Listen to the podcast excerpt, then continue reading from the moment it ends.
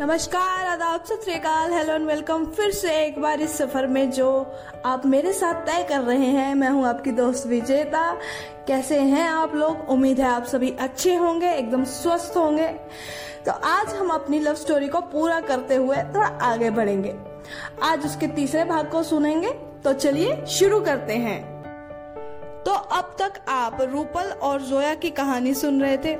आपने कहानी में अभी तक ये सुना कि रूपल और जोया दोनों एक दूसरे को देख चुके हैं। रूपल जोया को पसंद करता है, मगर जोया रूपल को बिल्कुल पसंद नहीं करती। उसका मानना है कि वो एक मुस्लिम फैमिली से बिलोंग करती है, जिसकी वजह से भी वो रूपल को काफ़ी इग्नोर करने की कोशिश कर रही थी। लेकिन रूपल को डाउट ये है कि जोया, जो कि वहाँ के एमएलए रघुराम राव की बेटी है, वो मुस्लिम कैसे हो सकती है, जबकि उसकी फैमिली तो प्योर हिंदू है। अब आगे। रूपल ने सोचा कि फिर से रघुराम जी के घर जाया, जाकर पता लगाया जाए कि आखिर ये जोया कौन है। यही सोचकर वो फिर से उनके घर पहुँच गया। वॉचमैन ने उससे गुस्से में घूरा और कहा, अब किस लिए आए हो? रूपल ने बड़े प्यार से जवाब दिया, चाचा जी एमएलए जी की कितने बेटे हैं? या बेटियाँ हैं? क्या उन्होंने किसी जोया नाम की लड़की को गोद लिया हुआ है? चौकीदार असमंजस में उसे देखते हुए बोला एमएलए साहब का सिर्फ़ एक लड़का, जो कि अभी लंदन में पढ़ता है, और एक लड़की, जो कि तुम्हारे ही कॉलेज में पढ़ती है। ये कहा, सिर्फ़ उनके दो ही बच्चे हैं। इसके अलावा उनका किसी जोया से कोई लेना देना नहीं है। तसल्ली हो गई हो तो अब यहाँ से निकलो। रूपल को अब माजरा समझ आया कि असल में जोया उनकी बेटी ही नहीं है। तो उन्होंने वॉचमैन से पूछा कि एमएलए साहब की बेटी का नाम क्या है? तो उन्होंने कहा, बेटे का नाम शिवम है और बेटी का नाम रितिका है। अब समझे, अब निकलो यहाँ से। अब रूपल को सारा माजरा समझ में आया। असल में जोया की दोस्त रितिका एमएलए साहब की बेटी है, पर सबको यही लगा कि रूपल, की जोया उनकी बेटी है। और जोया भी पूरे रौब से सबको धमकी देते हुए कॉलेज में घूमा करती थी।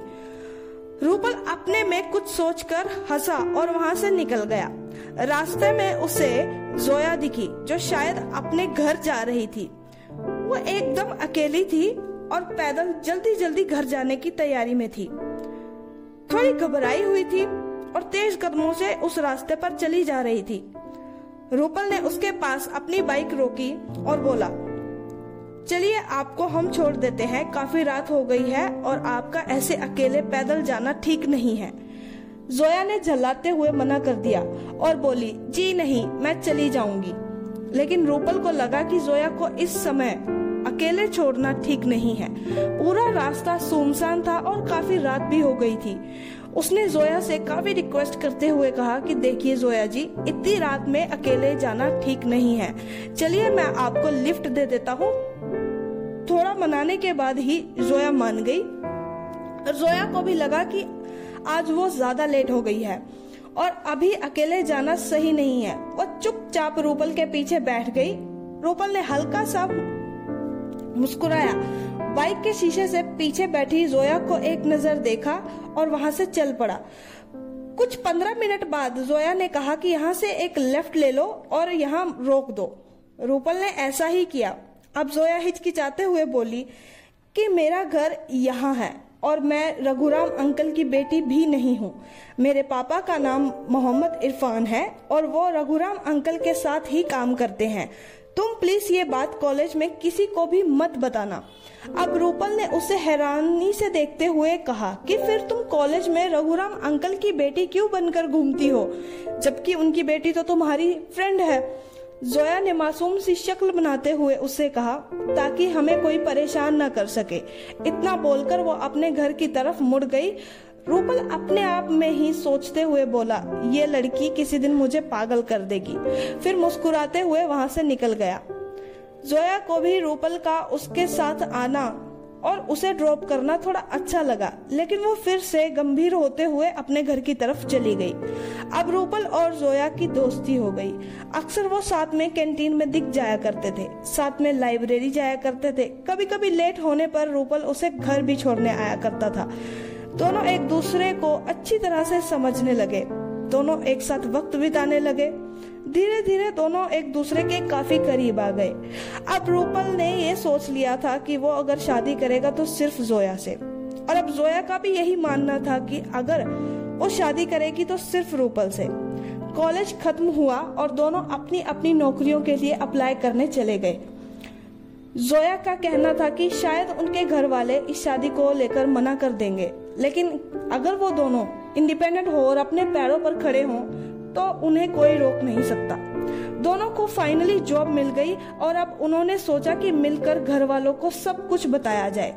दोनों बात ही कर रहे थे कि जोया के भाइयों ने उसे देख लिया और उन्होंने बड़े गुस्से में रूपल को बड़ी बेरहमी से मारा और जोया को ज़बरदस्ती ले गए। कई दिन बीत गए, लेकिन जोया का कुछ पता नहीं चला। उसका फ़ोन भी नहीं मिल रहा था। रूपल उनके घर भी गया। लेकिन वहाँ ताला लगा हुआ देखकर मुँह लटकाकर वापस आ गया। रूपल को जैसे अब कोई सुध बुध ही नहीं रही। खाने पीने का तो जैसे वो भूल ही गया था। वो सिर्फ़ एक ही बात सोच सोच कर परेशान हो रहा था कि जोया के साथ आखिर क्या हुआ होगा। और उनको उस दिन एक दूसरे से मिलना ही नहीं चाहिए था। एक दिन रूपल को किसी अननोन नंबर से कॉल आया। उसने वो कॉल उठाया जैसे ही कॉल उठाया, वैसे ही सामने से रोती हुई एक लड़की की आवाज़ आई। रूपल, मैं जोया बोल रही हूँ। इतना बोलकर वो रोने लगी। रूपल को अब होश आया और वो पूछते हुए बोला कि, जोया, तुम कहाँ हो? कैसी हो? कब मिलोगी? जोया अब थोड़ा शांत हुई और बोली, मैं मैं ठीक हूँ। मैं अपने घर पर नहीं हूँ। मैंने घर पर सब कुछ बता दिया है तुम्हारे और मेरे बारे में। लेकिन मेरे घर वाले हमारे इस रिश्ते के सख्त खिलाफ हैं। वो मेरी शादी ज़बरदस्ती किसी और से करवा रहे हैं जो कि हमारे ही धर्म का है। मुझे कमरे में लॉक करके रखा हुआ है और ये फ़ोन मैंने बड़ी मुश्किल से अपने एक नौकर से चुराया है। रूपल प्लीज़ मुझे यहाँ से ले जाओ। मुझे नहीं करनी यहाँ पर शादी। मैं अभी पुणे में हूँ, लेकिन तुम चिंता मत करो। मौका देखते ही मैं यहाँ से भाग जाऊँगी। तुम मुझे शिमला में मिलो, जहाँ हमने मिलने का प्लान बनाया था। मैं कैसे भी परसों वहाँ पहुँच जाऊँगी। तुम परसों तैयार रहना, हम भाग कर शादी कर लेंगे और हमेशा साथ रहेंगे। इतना बोलकर जोया ने फ़ोन काट दिया। रूपल को समझ ही नहीं आया कि वो अब क्या करे। उसने उसी वक्त तुरंत शिमला के लिए निकलना ही ठीक समझा। और शिमला बस स्टैंड पर जोया का इंतज़ार करने लगा। शिमला बस स्टैंड पर रूपल को उसका दोस्त मिला, लेकिन रूपल की हालत देखकर उसका दोस्त उसे घबराते हुए बोला, भाई, तू यहाँ क्या कर रहा है? रूपल बोला, उसने कहा है वो परसों तक आएगी, मैं उसका इंतज़ार कर रहा हूँ। रूपल का दोस्त रोते हुए बोला, भाई, कौन? रूपल बोला वही जोया, मेरी जोया। रूपल का दोस्त बोला, भाई, होश में आ। वो नहीं आएगी। रूपल बोला, ऐसे कैसे नहीं आएगी? देख, उसने मुझे फ़ोन भी किया है। जब तक उसका दोस्त उसे समझा रहा था, तब तक रूपल की आँखें सिर्फ़ और सिर्फ़ बस स्टैंड पर जोया को ही ढूंढ रही थी। उसके दोस्त ने फ़ोन चेक करते हुए, आँसू भरते हुए अपनी आँखों में बोला, भाई, ये कॉल एक महीना पहले आया था।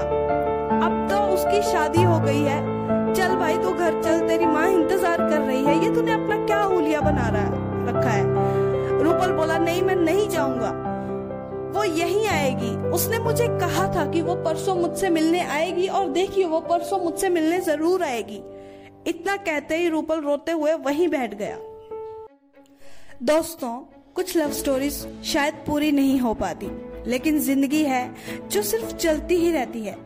कभी कभी हमसे कुछ ऐसा छूट जाता है, जो हमें झकझोर कर रख देता है। लेकिन आगे बढ़ते ही रहना पड़ता है। यही तो ज़िंदगी है। इसी तरह हम भी आगे बढ़ेंगे और आपके लिए फिर से एक नई स्टोरी लेके आएँगे। तब तक रखिए अपना ध्यान, दीजिए इजाज़त। धन्यवाद। जय हिंद।